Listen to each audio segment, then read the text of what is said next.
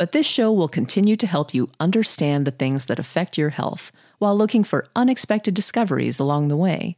It will also explore thought provoking ideas and questions, like this one when you need mealtime inspiration, it's worth shopping Kroger, where you'll find over 30,000 mouthwatering choices that excite your inner foodie. And no matter what tasty choice you make, you'll enjoy our everyday low prices, plus extra ways to save, like digital coupons worth over $600 each week. You can also save up to $1 off per gallon at the pump with fuel points. More savings and more inspiring flavors make shopping Kroger worth it every time. Kroger, fresh for everyone. Fuel restrictions apply. Another day is here, and you're ready for it. What to wear? Check. Breakfast, lunch, and dinner? Check. Planning for what's next and how to save for it? That's where Bank of America can help. For your financial to-dos, Bank of America has experts ready to help get you closer to your goals. Get started at one of our local financial centers or 24-7 in our mobile banking app. Find a location near you at bankofamerica.com slash talk to us. What would you like the power to do? Mobile banking requires downloading the app and is only available for select devices. Message and data rates may apply. Bank of America and a member FDIC. Just a number of things. Now, I can't put them all in order and review them, but we've gone through the history, we've gone through the exam, we've gone through so many of the basics of what needs to be done, the foundational what needs to be done. And now we're going to start moving into a little bit more into treatment. Um, and and, and this, this topic today, which is stress uh, and how chronic stress creates and or perpetuates chronic conditions. Uh, it's kind of a it's kind of a borderline uh, foundational issue, and it's kind of a it's kind of also a huge functional issue as far as relative to the future talks are going to be, for example, about the large intestines, the small intestines, the stomach, how they all play into each other, the order in which to attack them. And so when a person comes into our office, we uh, once we've decided that they're probably a good candidate, we have them fill out an 18 page history and it has questions on all of those areas. And we have uh, one section of about maybe 12 questions on, on the intestines, and then we have another test uh, area on maybe five questions on intestinal permeability.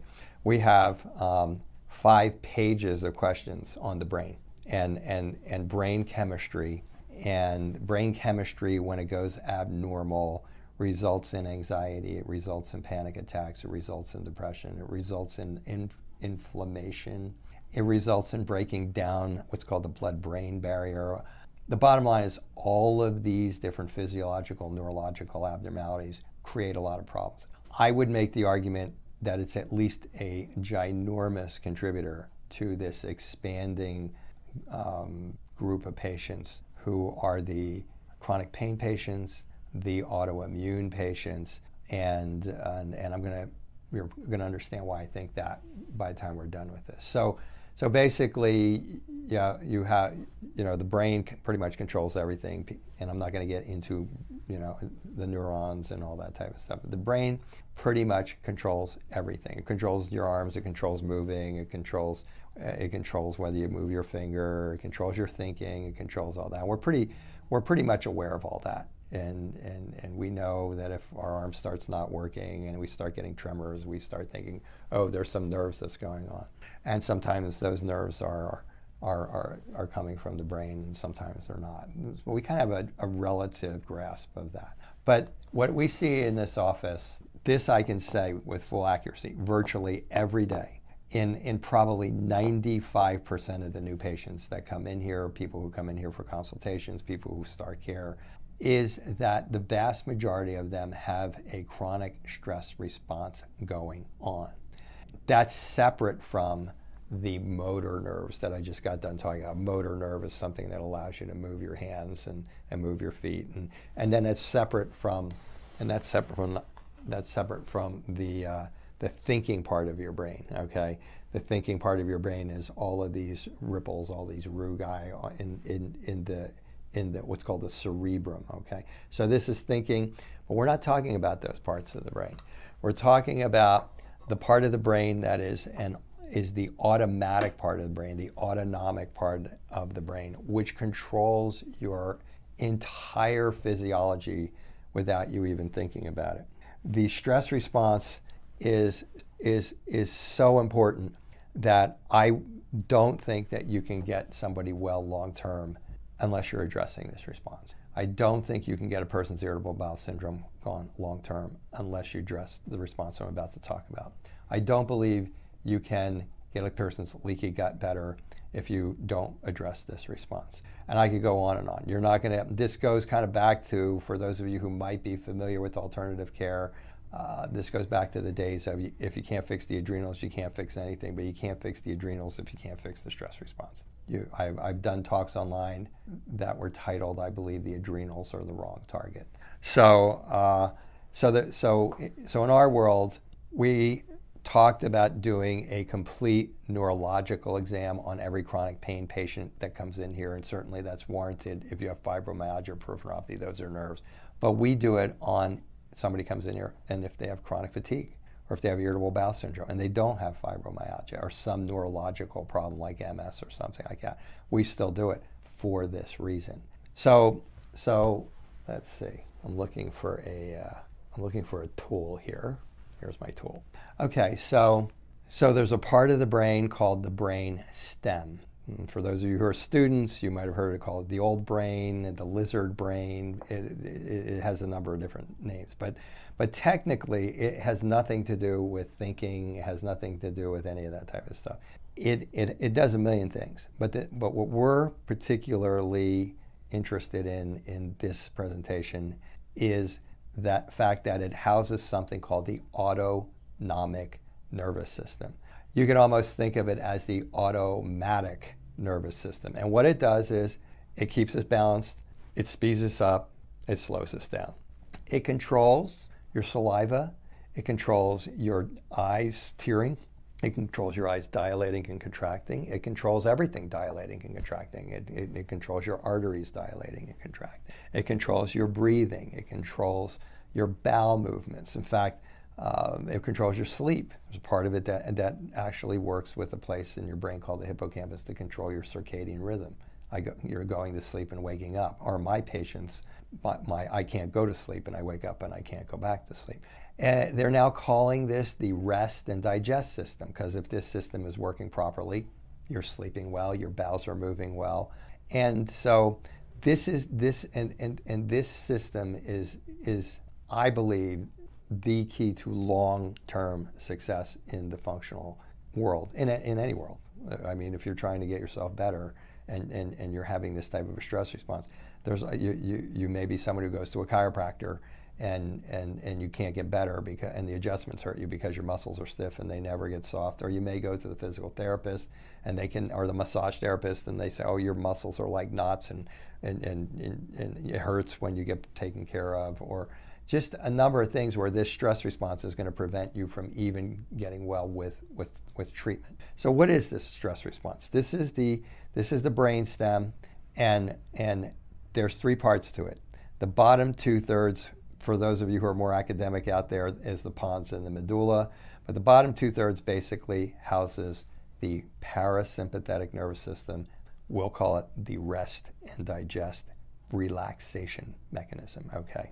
And the important thing to understand about this mechanism is that this is kind of where we're supposed to be. The way your brain is set up is is it, it works by stimulation, and we get a lot of sensory input from a lot of things, from walking, from feeling things, from smelling things, and they all feed back to the brain, and they stimulate certain parts of the brain. And the brain needs to be stimulated to work right. 95% of stimulation that comes into your brain okay, and goes up through your thalamus and, and goes into your brain and all this type of stuff, feeds back to stimulate this part of your brain. Why do I tell you that? Because what I'm trying to, to, to show there is that nature knows that we need to be calm all the time because if this area of the brain is dominating, if it's strong, if it's working, we're going to be calm. We're going to be uh, sleeping well. Our bowels are going to be working well. In absence of some sort of a pathology, this is going to keep us working well. This, so calm, believe it or not, is your natural state of being. All right. Now, there are neurons, there's a, there's a small pool of neurons here in the upper third of your brain, okay? And those neurons are the neurons that run your sympathetic nervous system. And I don't know why they call it sympathetic. I do know why they call it sympathetic, but it sounds like it would be sympathetic to you.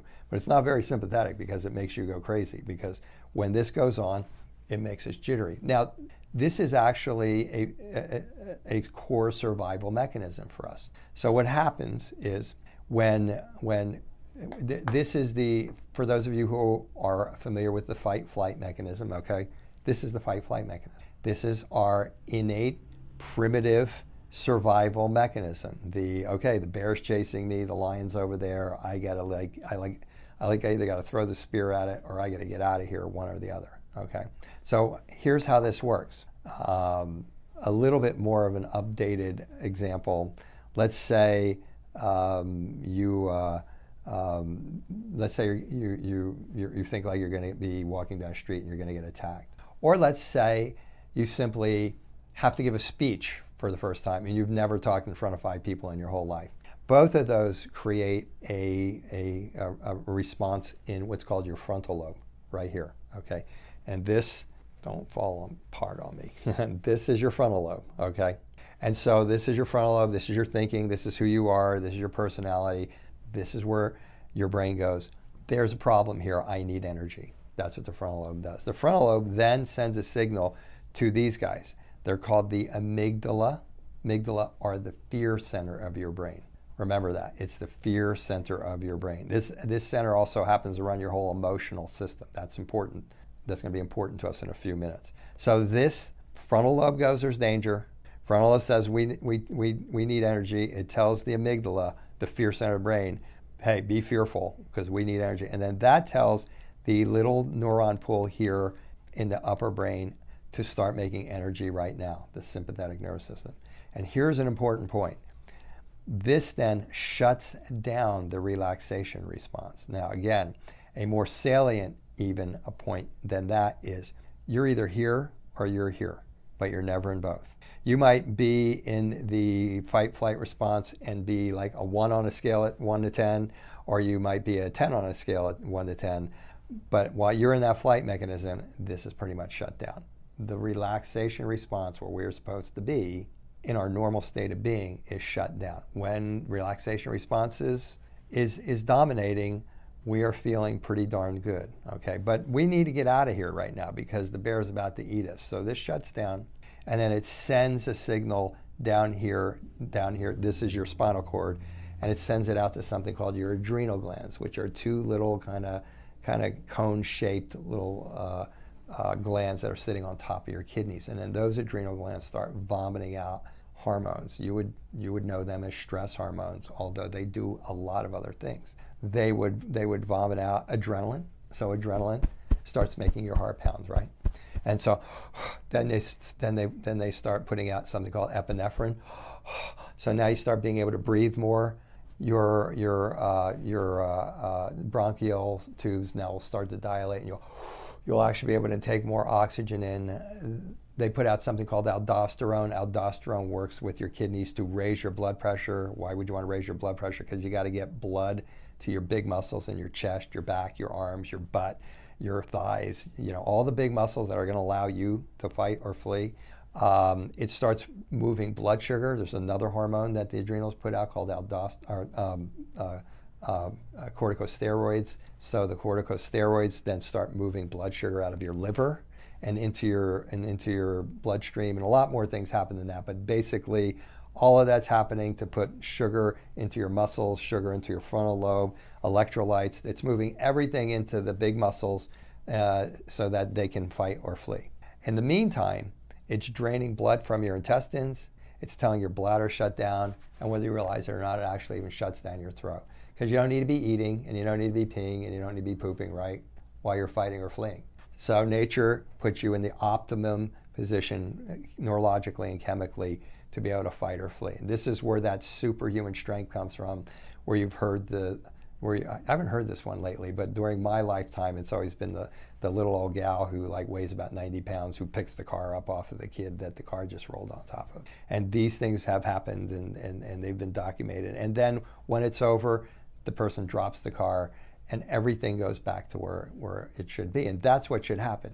This just should be a very short term response. What should happen is once the danger is gone, or once the speech is over, or once the kid's out from under the car, what should happen is, is this frontal lobe should now say, you know what? Okay, I don't need all that energy anymore because you're gonna, I'm gonna, you know, you're gonna be in bad shape if I, if I, if you keep putting all that energy out.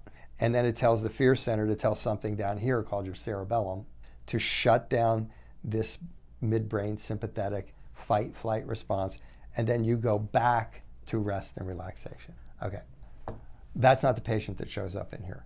Okay, the patient that shows up in here is continually in some gradient or level of fight flight, and and and so here's how that happens. Okay, so it's the same mechanism, but what happens in the person that has most chronic conditions?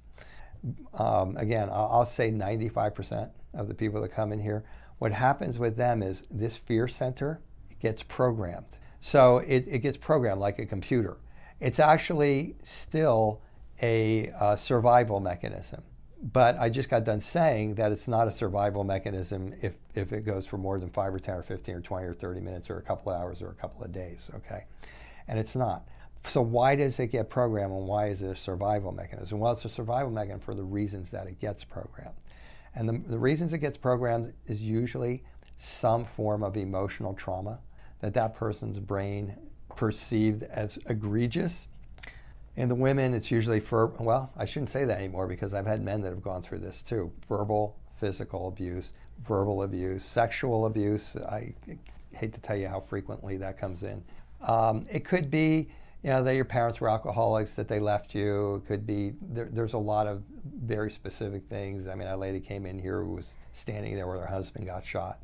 You know, these are these are like abnormal, like out of our reality type of things, and they create such massive fear that the brain ca- uh, will produce something called po- negative. I'm sorry, negative neuroplasticity. So neuroplasticity is when your brain changes to help you more in your endeavors. A, a sim- the simplest um, way to put that, maybe the simplest example I can think of is is playing the piano. Okay, so playing the piano. So if you're playing chopsticks, dun dun dun dun dun dun dun dun dun dun dun, you know the rest. Okay, so basically, this part of the brain right here, just I'll put my finger right there, right there, is allowing you to do that. Okay, now let's say you get into something a little bit more uh, complex than than those two fingers. Okay, let's say you get into something very simple like you know just simple old songs like Sinatra songs or Beatles songs or even a simple ballad from today, something where the chords are simple,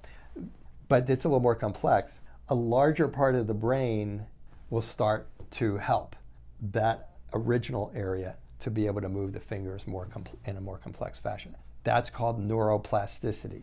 The neurons, the brain cells, will actually reach out with these little tentacles called dendrites to other neurons to recruit them to help. By the time you're to playing Tchaikovsky, it might be that this whole part of your brain has been recruited to help that. You stop playing for 10 years, it goes back to that. So your brain is plastic. When you, if you ever hear that term, that's what it means. So there's positive neuroplasticity.